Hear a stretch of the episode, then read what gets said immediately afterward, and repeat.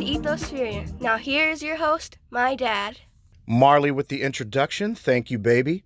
Hello, all you COVID kids out there, and welcome to Ethospheria. Thanks for journeying with me today.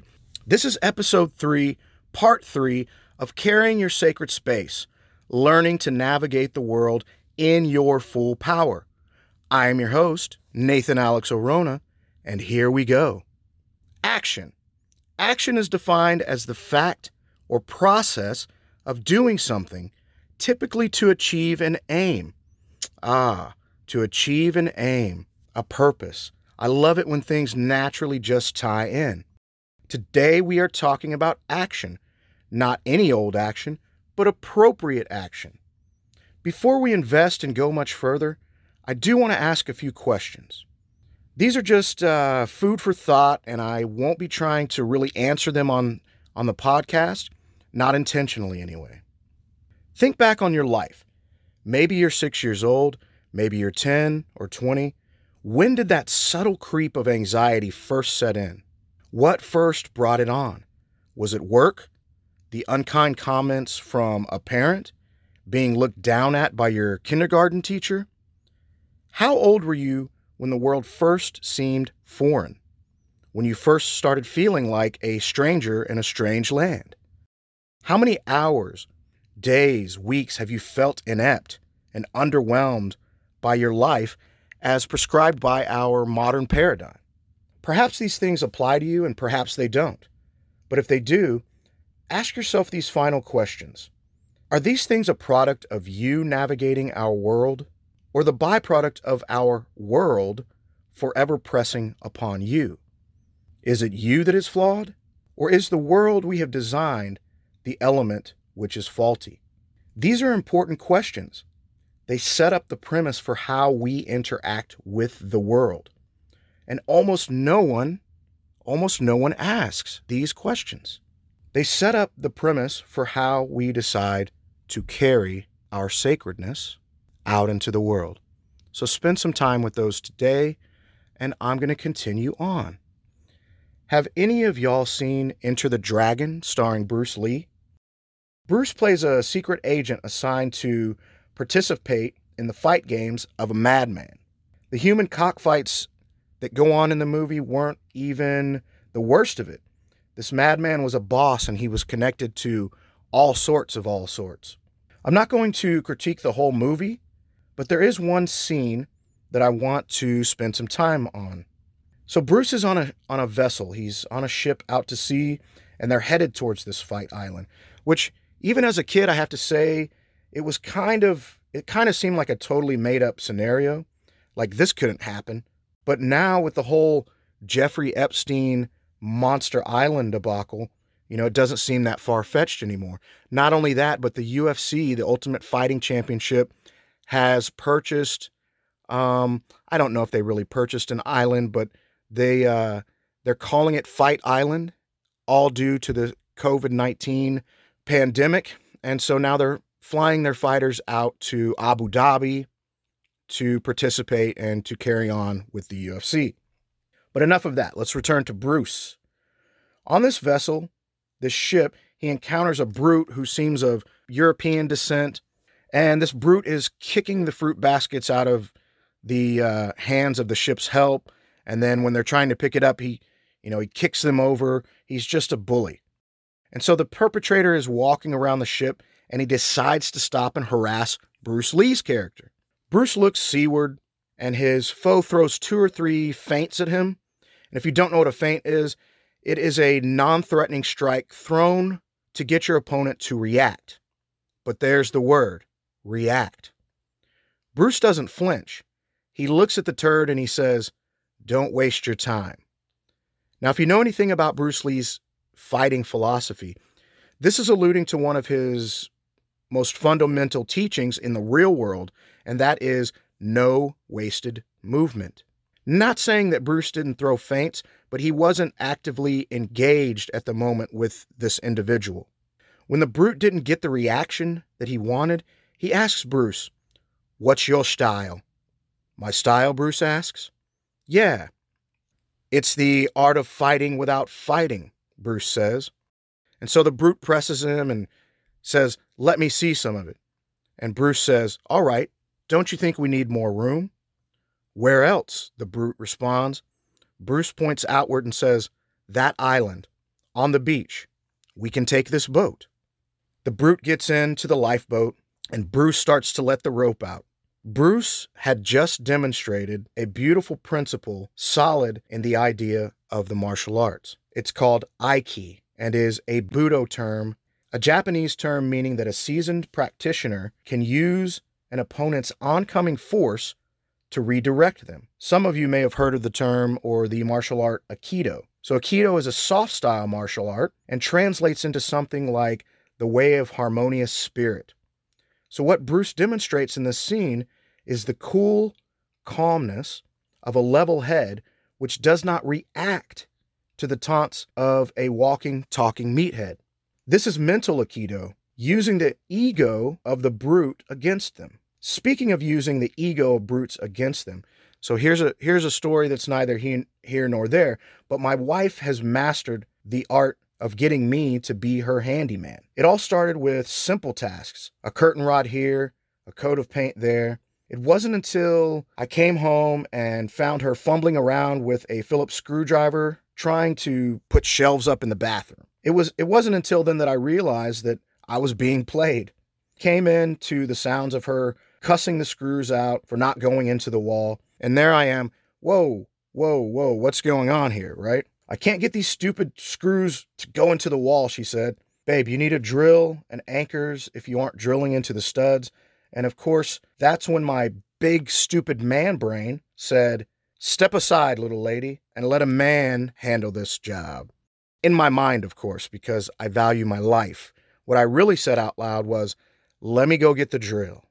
I was a good three minutes into putting these shelves up when I thought, Son of a bitch, she got me.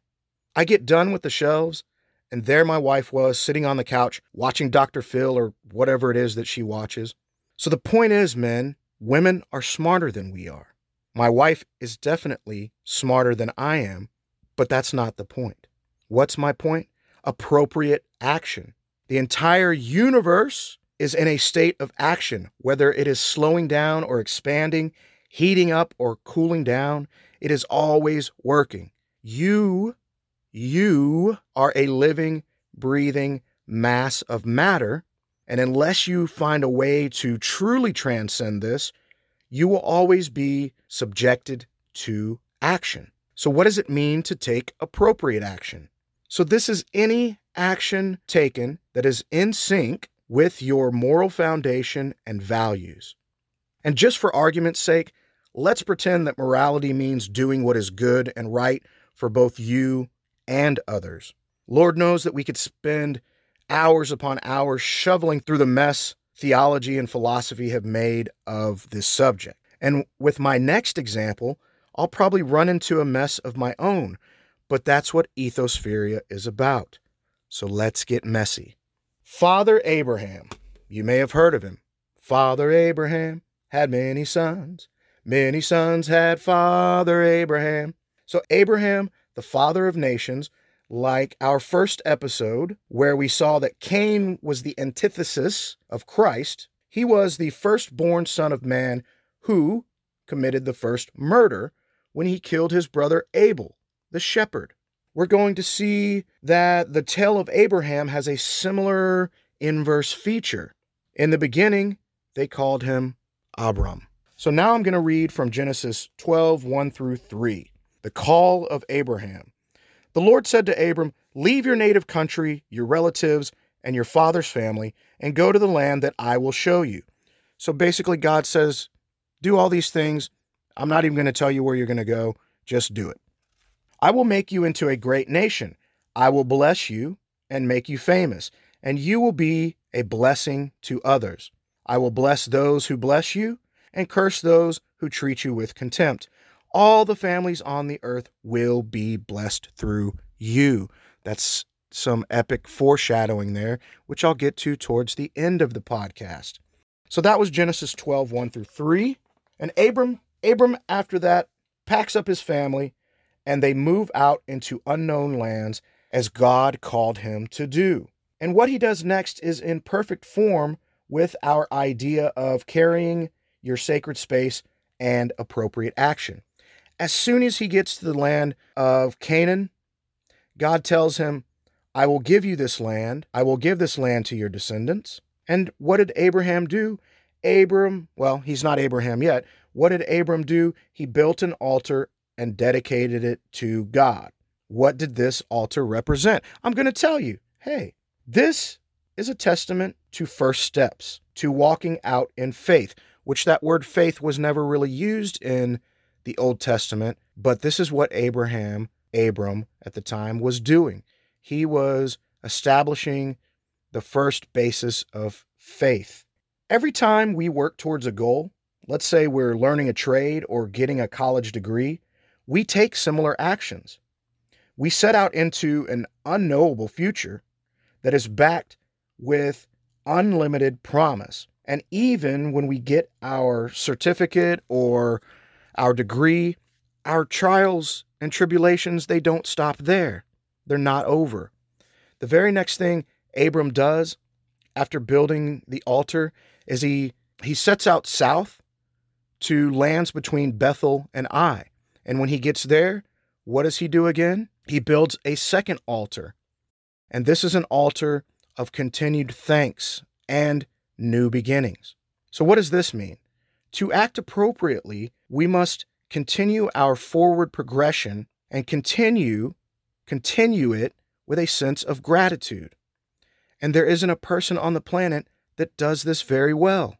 Abram and his family suffer through a famine at one point and they start to decide to they decide to move into Egypt. This is where Abram acts out of character a bit and tells his wife Sarai to act as his sister so they don't kill him to have her.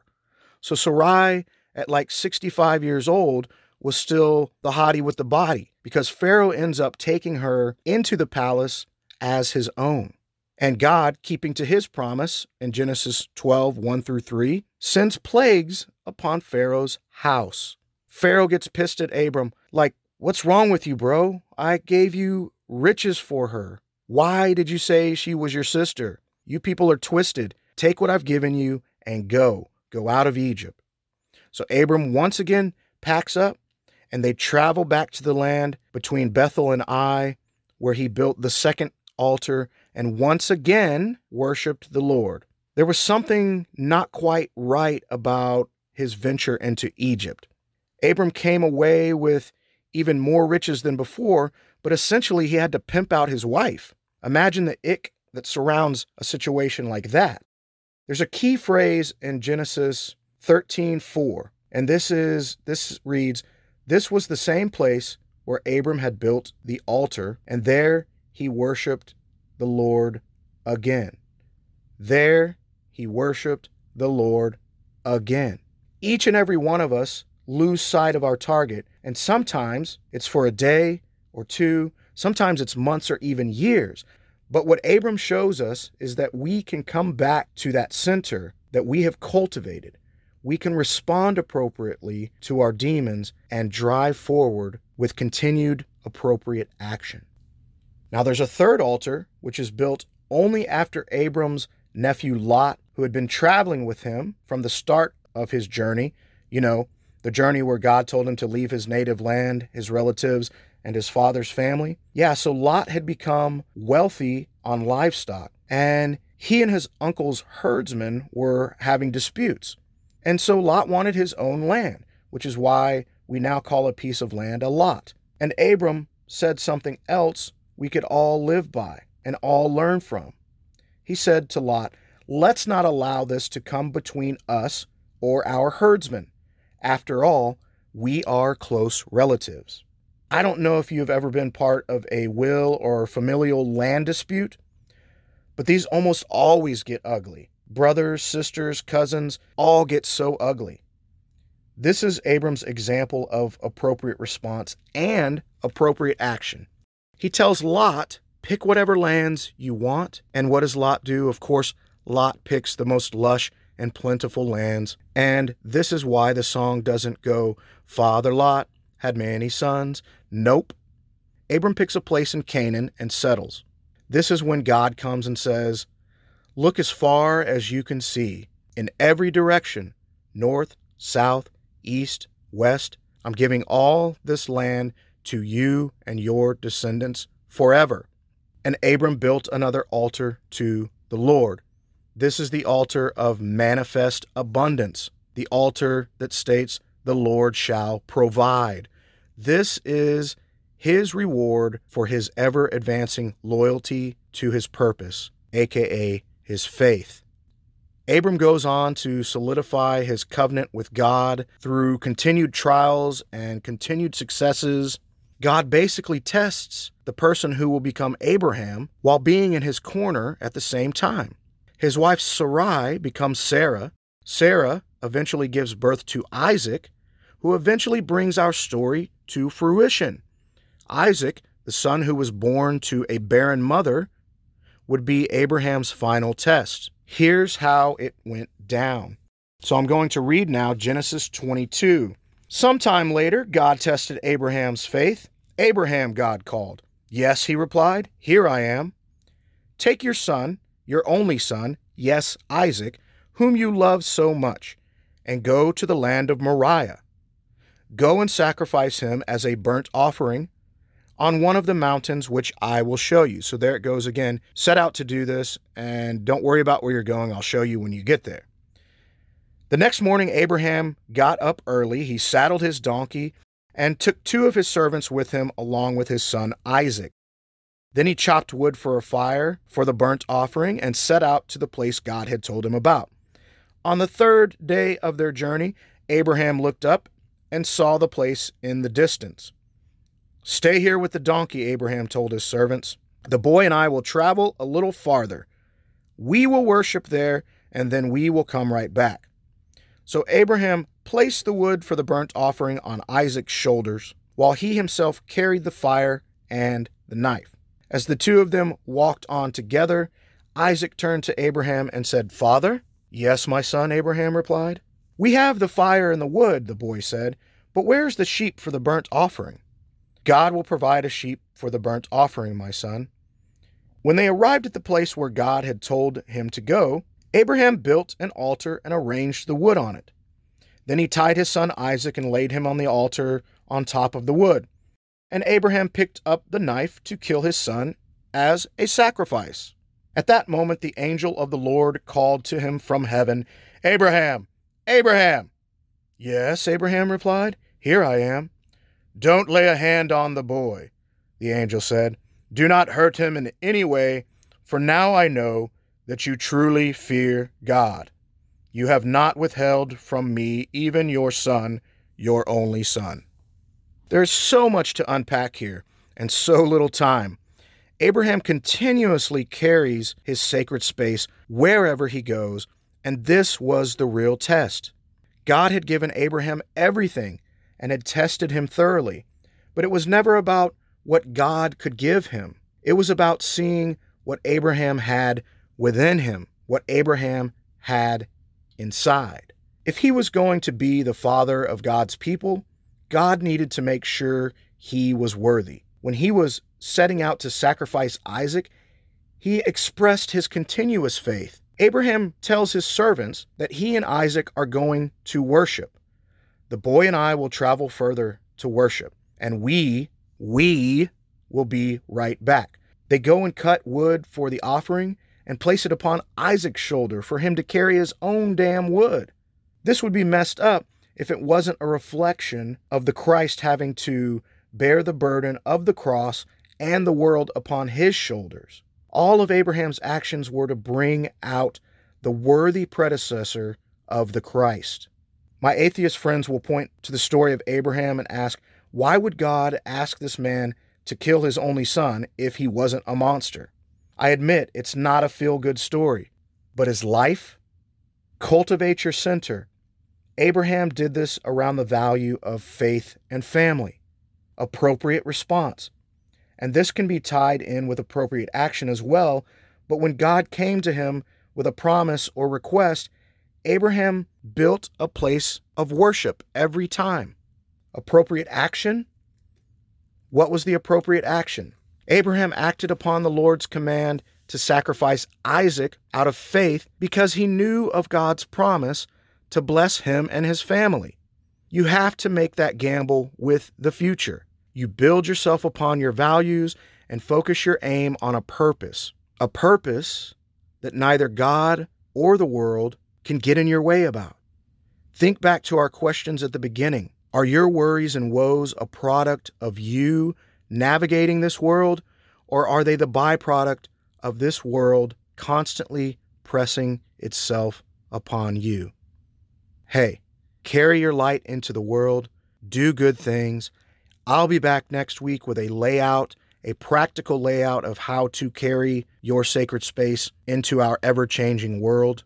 And start looking for meditations on the Ethospheria website. I'm hoping to get some guided meditations recorded soon. Look for them at ethospheria.com. If you have any questions, you can direct them to ethospheria at gmail.com. I'd like to thank you for the continued support. You are amazing. You can continue listening to us on Spotify, Google Podcasts, Breaker, Overcast, and other fine podcasting locations. As always, I love you and peace be with you.